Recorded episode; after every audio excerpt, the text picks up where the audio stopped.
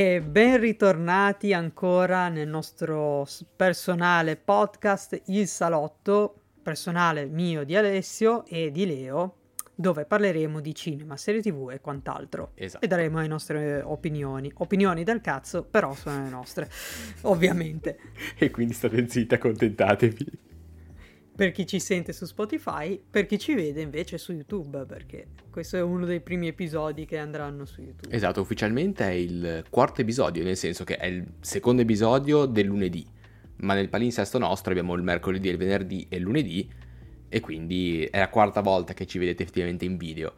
E oggi ragazzi... Che belle faccia a culo. Esatto, esatto. E oggi ragazzi parleremo di film che ci hanno fatto piangere. Sì, esatto. Eh, mi scende già la lacrimuccia. Non dicevo cazzate che Dio santo il film non riusciamo a piangere neanche se ci menano nell'occhio. Son... Allora, sono due film che mi hanno fatto piangere e uno che mi ha fatto commuovere. Dico soltanto questo, in 25 anni di vita. Allora, io ti confermo che commuovere un po' di più, adesso non mi vengono in mente tutti, ma un po' di film mi hanno fatto commuovere effettivamente, ma che mi hanno fatto piangere ne conto due o tre, che mi vengono in mente così proprio, che mi sono rimasti poi. Perché sì, ho sì. pianto anche una volta con la tomba di Bruno Mattei, ma non è perché ho pianto... Lì ho, pi- ho, pianto perché veramente è il miracolo. Sono, diciamo che ci sono tanti modi di piangere. Piangere da ridere, piangere per essersi commossi, piangere perché che schifo. Quindi... Con Bruno Mattei coincidono tutte. Sì, esatto, sono tutte e tre assieme, è un maestro. Esatto. Era un esatto. maestro. Se vuoi iniziare prima te, Leo. Dai, comincio io. Sono curiosissimo. comincio con la fabbrica di magie che tanto odio, che è Disney. Incredibilmente, un film che ha fatto piangere Disney, ma ci sta e ho appurato che non era una cosa perché ero piccolo, ma è rimasta perché l'ho rivisto un paio di settimane fa, ho, ho praticamente allagato casa, e parlo del Re Leone. 1994, eh? non stiamo parlando dell'ultimo ho, in live ho, action. Ho pianto anche con quello per quanto ritengo che sia un'operazione sbagliata, perché veramente non ha niente che vada ad aggiungere al film originale, ho pianto anche lì. Però ragazzi, la scena di Mufasa, non quando muore, ma la scena del fantasma di Mufasa, ragazzi, a me mi fa veramente lacrimare ogni momento. Cioè, vedi questa figura imponente. È molto shakespeariana, come sì, se andiamo mo- a vedere, molto Amleto, molto interessante. È, è molto amletica, sì, è vero, è un po' shakespeariana in quel senso lì. Però vedere questa immagine, no? Di Mufasa che si palesa davanti a, a, Simba, che poi possiamo anche pensare che non si sia mai palesato, era la coscienza di Simba, possiamo anche vederla così se vogliamo, ma il fatto che questa figura così imponente a distanza di anni sia ancora un punto di riferimento per Simba, a me massacrava ogni volta. Cioè, veramente. Sì, per di più era anche molto bella perché era un po' come dire che Simba si ricol... cioè lui ricordava, si riconnetteva al suo passato. Sì, era un po' conciliare con un demone che ha portato avanti esatto. per tutta la vita, che era la, diciamo il sentirsi in colpa per la morte del padre quando in realtà, beh, sappiamo benissimo la storia com'è andata. Non lo considero neanche spoiler, anche perché ricordiamo la famosa regola dei sette anni, prego, socio. Esatto, quindi dopo sette anni, spoiler. Qui stiamo parlando del 94, io non ero ancora nato, Leo non era ancora nato. Figuriamoci. Cioè, quindi...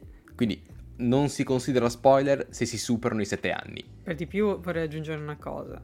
In inglese la scena è uno spettacolo perché a recitarla è James Earl Jones. James Earl Jones, per chi non sapesse, è un attore e doppiatore americano che ha dato la voce a Gengive Sanguinanti dei Simpson. Ok. Eh, uno dei miei personaggi preferiti, ha dato la voce a Darth Vader nella versione inglese e in più ha interpretato Mufasa e anche eh, Il cattivo di Conan il barbaro del 1982 con Arnold Schwarzenegger. Quindi parliamo di un attore, per di più ha collaborato anche con Sally Kubrick in Dottor Stranamore. Invece in Italia un attore doppiato che c'è un vuoto Mufasa. Ehm, era il padre di, di Gassman, Vittorio Gassman. Ah, è vero, è vero. Invece non mi ricordo chi ha fatto il live action, sinceramente, ma mi ricordo soltanto che Mengoni aveva doppiato Simba e Dio buono. Sì. Cioè, niente contro Mengoni, niente contro la sua musica. Però se ci sono i doppiatori c'è un motivo. Eh, Puoi allora, chiamare un talent a fare una mini parte, ma non gli puoi dare l'intero doppiaggio di un film. no, allora, Mengoni secondo me doveva cantare i brani e poi trovare una voce che si sposasse bene con la sua a livello armonico per far doppiare Simba. Perché a livello di, di cantato, niente da dire. A livello di recitazione, ovviamente, eh, non è un attore, quindi Esatto. Poi, assolutissimamente, un eh, cantante può fare l'attore, il doppiatore. Sì, basta sì. vedere, basti vedere Lady Gaga in House Gucci. Ma che Cioè, sta è stata risborna, fenomenale. È stata fenomenale, cioè proprio è brava. Quindi, però, Mengoni aveva delle, delle pecche. Cioè, Mm, Come doppiatore non Cioè, rendeva, cioè come esatto. doppiatore non rendeva quella parte, ma senza nulla da dire, cioè c'è poco da dire. E quindi diciamo che uno dei miei primi film appunto era Il Re Leone. Lasciate la parola, Io continuo in casa Disney, che non è realmente mi Disney, stupisce. ma è eh, Pixar ed è Soul. Mm, Soul adesso mi sembra che sia uscito nel 2020, Sì, è recente. eh, fine 2020-2021 e non me l'aspettavo, mi sono messa a piangere come un bambino. Non so perché, ma mi piace eh, perché poi non erano le parti tristi che mi ha fatto piangere, ma erano le parti in cui si parlava della vita. E per me Soul è un inno alla vita, cioè proprio è un tributo a non ciò che ci piace, ma alla vita stessa. Ed è, mm, è stato uno dei miei film eh, preferiti della Pixar degli ultimi anni, se non il mio preferito. Surclassando Toy Story 2, che è stato il mio primo film. Vabbè, Toy Story, assoluto. clamoroso. Soul, Soul sai che devo ancora vederlo io. Guarda, secondo me te lo straconsiglio. Ma guarda, io sono un fan della musica jazz, infatti quando ho visto il trailer dico devo vederlo, devo vederlo, devo vederlo Sì, no, e non l'ho mai La fatto. musica è fenomenale, cioè nel senso hanno messo dei pezzi da, da Madonna. È bellissimo il personaggio di 22, 24, non mi ricordo, l'anima che non vuole vivere perché ha paura che nella vita ci sia troppa sofferenza. Sto facendo dei mini spoiler, però non sono spoiler. È semplicemente la trama. E secondo me è veramente Ve lo consiglio, ve lo scra- consiglio soprattutto se siete depressi perché vi darà la spinta Pensavo alla botta finale. avanti. No, no, ti dà la spinta perché alla fine del film si risolve tutto non nel modo di- che pensi, Ok. ma soltanto la cosa di dire ok, voglio vivere, voglio uscire, voglio sentire l'odore degli alberi ad autunno che fanno che perdono le foglie, voglio eh, mangiarmi una pizza, cioè è questo, il senso della vita è questo, godersela ed è uno spettacolo. Poi dopo un anno che è stato quello del 2020 che eravamo tutti chiusi in casa, potete immaginare che è stata proprio la botta di vita di cui avevo bisogno. Sì, il Covid ha colpito un po' tanti, diciamo, a livello emotivo. Tra l'altro, una cosa che ci, dicevamo sempre io e te, e ora sfociamo un po' dal mondo appunto cinematografico e passiamo a quello ludico per un secondo, è che non dovevamo mai giocare a Death Stranding durante la No, pandemia. assolutissimamente. Assoluti- Meno male che è uscito Doom. Doom cioè, veramente a me mi ha dato una mano a squartare demoni, ma ma. Ti dico soltanto che io ci ho rigiocato qualche giorno fa perché mi voglio fare una run completamente, quella in quella modalità, adesso non mi ricordo il nome, Ultra incubo, quella che se muori una volta ricominci tutto Esatto. dall'inizio. esatto. Dico Buona soltanto che fortuna, Buona fortuna. Eh, lascia perdere, la fortuna l'ho già persa alla quinta- al quinto tentativo. Invece io vi parlo di un altro film che ha un po' a che fare con Soul, nel senso che si parla di musica, è un musical e incredibilmente io odio i musical, nel senso che odio il musical senza senso. Nel senso che mh, se mi metti una scena con eh, la gente che canta dal nulla dico perché? Non capisco. E fa ridere perché il film parte proprio con una scena musical no sense e il film è La La Land. La La Land è un film diretto da Damien Chazelle, regista della Madonna che molti potrebbero conoscere anche per un altro film che secondo me è su certi tratti superiore che è Whiplash, film della Madonna che veramente gli amanti della musica non possono non vedere Whiplash perché Flash, grandissimo J.K. Simmons, è stato veramente fenomenale in quel film. Ah sì, no, lì veramente ha fatto una parte clamorosa, ma veramente per chi è veramente un cultore della musica, un musicista, Whiplash è tipo la Bibbia, la legge. Sì, sì. È un film clamoroso. Ma La La Land è un film che io avevo iniziato a vedere un po' con timore, perché già mi parte subito It's Another Day of Sun, scene iconiche del film, va bene, ma non capivo perché dicevo, perché sta cazzo di gente deve ballare in mezzo all'autostrada così che si ferma, cioè non aveva senso. Però poi, guardando tutto il film, quella scena continua a non avere senso, non la considero, ma il finale mi ha distrutto, cioè mi ha completamente massacrato. Non so se tu l'hai mai visto. No, ancora no. Ecco. la regola dei sette anni qua non la faccio valere, nel senso che sono passati sette anni, presumo, da La Land. No, no, non ti preoccupare, intanto... Ma anche per gli altri, non voglio rovinare il finale. Ma vi posso solamente dire che La Land è una storia d'amore, a tutti gli effetti, che ti lascia veramente con uh, un senso di vuoto nel finale. Cioè, nel senso, non vi dico come finisce perché è inaspettato. Cioè, se vi dico vuoto, magari aspettate, oh, ok, muore uno dei due, esempio. No, non, non, è un finale tragico per niente, ma è un finale che ti lascia il vuoto. Cioè, veramente, finito il film, ho guardato la parete dicendo, e mo che cazzo faccio nella mia vita? Cioè, è un po' come quando finisci appunto un libro che ti fa impazzire e non sai più cosa fare dopo. Mi è successo con Death Stranding. Stavo per dirlo anch'io. Anch'io. Mi sono guardato il muro tre ore e oh, mo. Esatto, stavo pensando a Death Stranding anch'io. Sì, sì, ragazzi. Consiglio per il mondo videoludico o per chi ama il cinema e si vuole un po' interfacciare ai videogiochi, giocate a Death Stranding. Giocatelo, amatelo. Che... E tra l'altro vi consigliamo anche un podcast qua, che non è il nostro, ma è Brain Structure di Kojima, lo consigliamo a tutti per chi non lo conosce. Già tanto che cagano noi, adesso ti diamo un altro podcast, ciao ragazzi. Sì, veramente, per di più giapponese e inglese. Sì, infatti. e quindi sì, La La Land è un film che mi ha massacrato, vorrei parlarvene di più, ma non posso, per questioni di trama, perché vado per forza incisa sulla trama. Sapete soltanto che è la storia d'amore tra due amanti della musica, di effetti un pianista e una ragazza che vuole fare la cantante, che neanche, lui, neanche il pianista è un pianista, effettivamente non lo fa di mestiere a, a, a tempo pieno. Però comunque è la storia di due amanti della musica, la musica gli permette di unirsi fra loro, appunto di innamorarsi e vivranno appunto questa storia nella ricerca, nella possibilità di avere un successo assieme all'interno del mondo musicale. E ragazzi, niente clamoroso. No, nient'altro da dire. Questo comunque si collega molto al personaggio di Soul, perché in Soul il protagonista è un, ca- è un musicista, un pianista che eh, sogna di sfondare nel mondo della musica e fare concerti affiancato dai eh, grandi del jazz, delle, cioè del suo, mo- del suo mondo, del suo, della sua epoca. Ok. Quindi c'è molto questo collegamento di musica e amore. Eh, che la musica comunque qual è l'obiettivo della musica? È quella di eh, emozionare chi l'ascolta. Se tu lo aggiungi al cinema ci escono queste perle, se fatte bene. Sì, se no ti trovi della roba veramente oscena. È un po' sì, rovesciata la medaglia.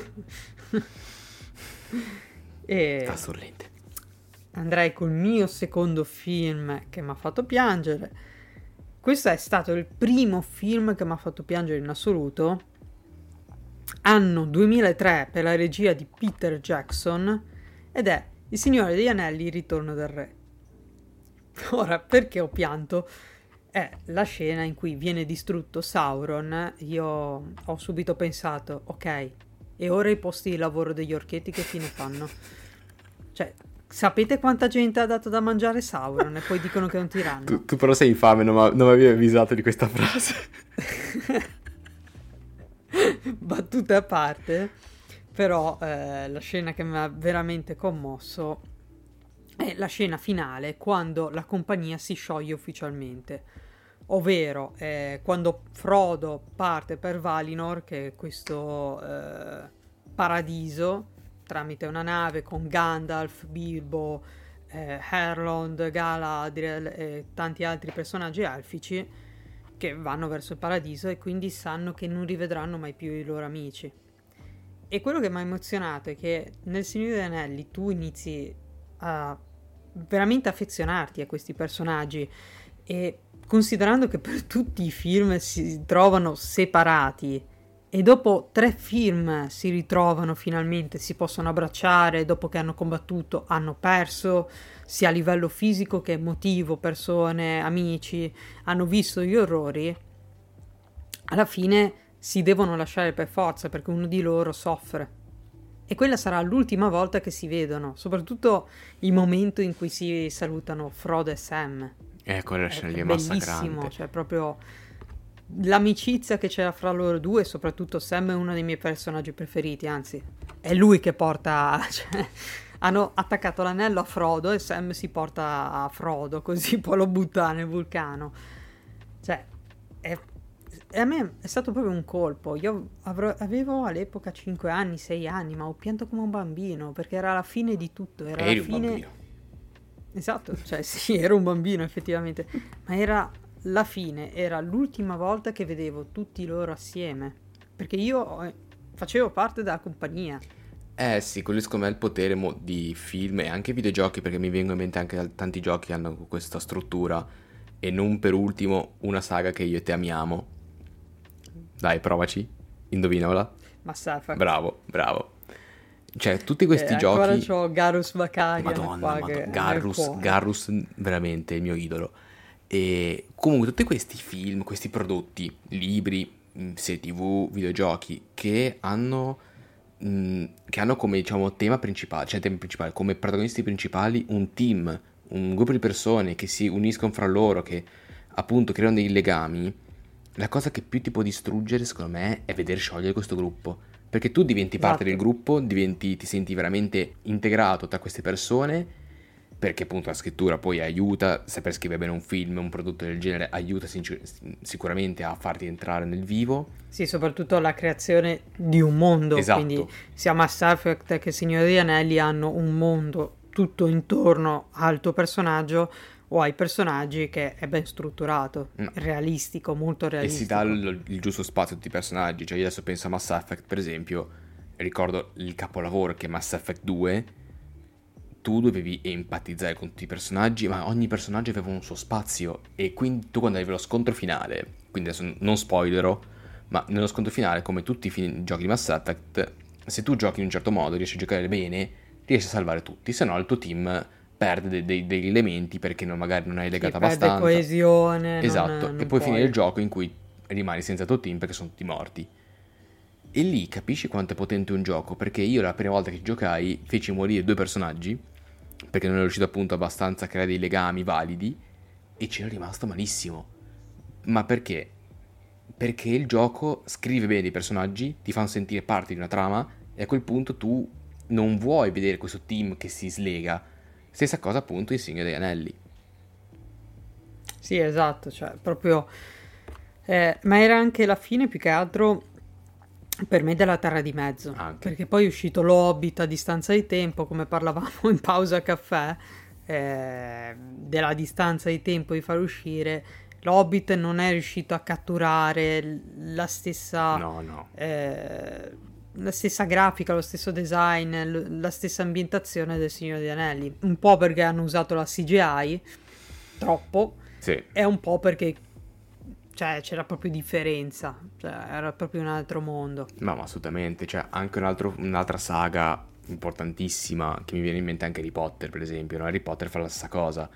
Harry Potter secondo me ha ancora un- una forza in più sotto un certo punto di vista, nel senso che ritengo sicuramente la saga di Tolkien superiore a livello cinematografico, sicuramente, ma anche a livello di, Sì, di però libri. secondo me ha un vantaggio grosso Harry Potter. Il fatto che sono 12 film che ti fanno cre- tu cresci insieme all'età dei Esatto, personaggi. cresci insieme al personaggio, non solo all'età, ma proprio eh, caratterialmente, cioè ogni episodio, di, ogni episodio, ogni film di Harry Potter, ogni libro corrisponde a un anno scolastico Esatto. che può riflettersi nella vita di chiunque. Esattamente, infatti io penso che ho cominciato a vedere Harry Potter, adesso non mi ricordo qu- quanti anni avevo, non mi ricordo neanche quando è uscito il primo, ma io sono cresciuto... 2001 mi Ecco, sembra. 2001, io avevo 3 anni, probabilmente l'avrò visto quando avevo 5-6 anni, ma capite che vedere i film di Harry Potter che pian piano vanno e tu cresci comunque nel frattempo che la saga va avanti, ti fa sentire eh, comunque parte di, di questa scuola, parte dei personaggi che crescono e arrivi a fare dei ragionamenti quando tu hai magari 20 anni, ti vedi l'ultimo film che ti fanno appunto sentire empati- cioè, ti fanno empatizzare con la storia e i personaggi. Sì, sì. Piccolo disclaimer. Io ora ho lodato Harry Potter, ma non dico che mi fa cagare, ma non mi piace. Però a me solamente alcuni film, cioè mi piace come stata- saga, mi piace il fatto che ci sia tutto questo mondo, mi affascina tantissimo, ma non riesco a ritenerla una saga incredibile perché i libri sono meglio. Parere mio, Vabbè, ci sta. i ci libri sono molto meglio. Questi erano i nostri film Esatto. che ci hanno fatto eh, piangere, possiamo magari citarne alcuni che ci hanno fatto un po' commuovere. A me viene in mente The Green Book con Viggo Mortensen e uno dei miei attori preferiti, Marsala Ali, Grandissimo attore. che eh, diventerà, eh, interpreterà, scusate, eh, Blade nei prossimi film della Marvel. Speriamo bene perché anche Blade è uno dei miei personaggi preferiti. Quindi direi che per oggi è tutto. Direi O di se sì. vuoi aggiungere qualcosa. Io sì, potrei aggiungerti due film che mi vengono in mente, ma poi li cito. Balto 2, che Oh, cazzo, è vero. è il finale di Balto 2 sul ghiacciaio, ragazzi, vabbè. Stoppiamo, qua, cioè nel senso non vado avanti. E un altro film che è un anime che ritengo comunque con grandi problemi di trama, ma che il finale mi ha fatto commuovere perché comunque era ben strutturato, che era Your Name, ma mi ero commosso. Con Balto pianto. Con Your Name mi ero un po' commosso comunque perché la storia... Io vorrei aggiungere un film che mi ha commosso. Ed è di nuovo una separazione di un gruppo, ovvero Toy Story 4. Quando, eh, vabbè, non vi dico perché questo è uno spoiler. No. Sette anni, sette anni non sono Qua, ancora qua, passati. qua Matteo Rego 7 anni ragazzi Va bene ragazzi dai Questi erano un po' i film che ci ha fatto piangere Stiamo provando anche a ridurre un po' la durata degli episodi Siamo circa a metà di registrazione rispetto all'episodio di lunedì scorso Vogliamo renderli più leggeri anche per voi che ci sentite E che ci ascoltate soprattutto E soprattutto non abbiamo tempo di montarli tutti Quindi Esatto, vi chiediamo scusa ma siamo dei logorroici del cazzo. sì non- la, la sintesi è un dolore che stiamo apprendendo pian piano Ma molto Piano piano, piano, ci Però ci stiamo tempo. provando Quindi miglioreremo col tempo E vedete degli episodi sulla durata magari di 15 minuti, 20, ma con molte più informazioni, senza cercare di ripeterci troppo, ma stiamo imparando appunto. E niente ragazzi, ci vediamo mercoledì con la prossima reaction e alla prossima. Buona giornata!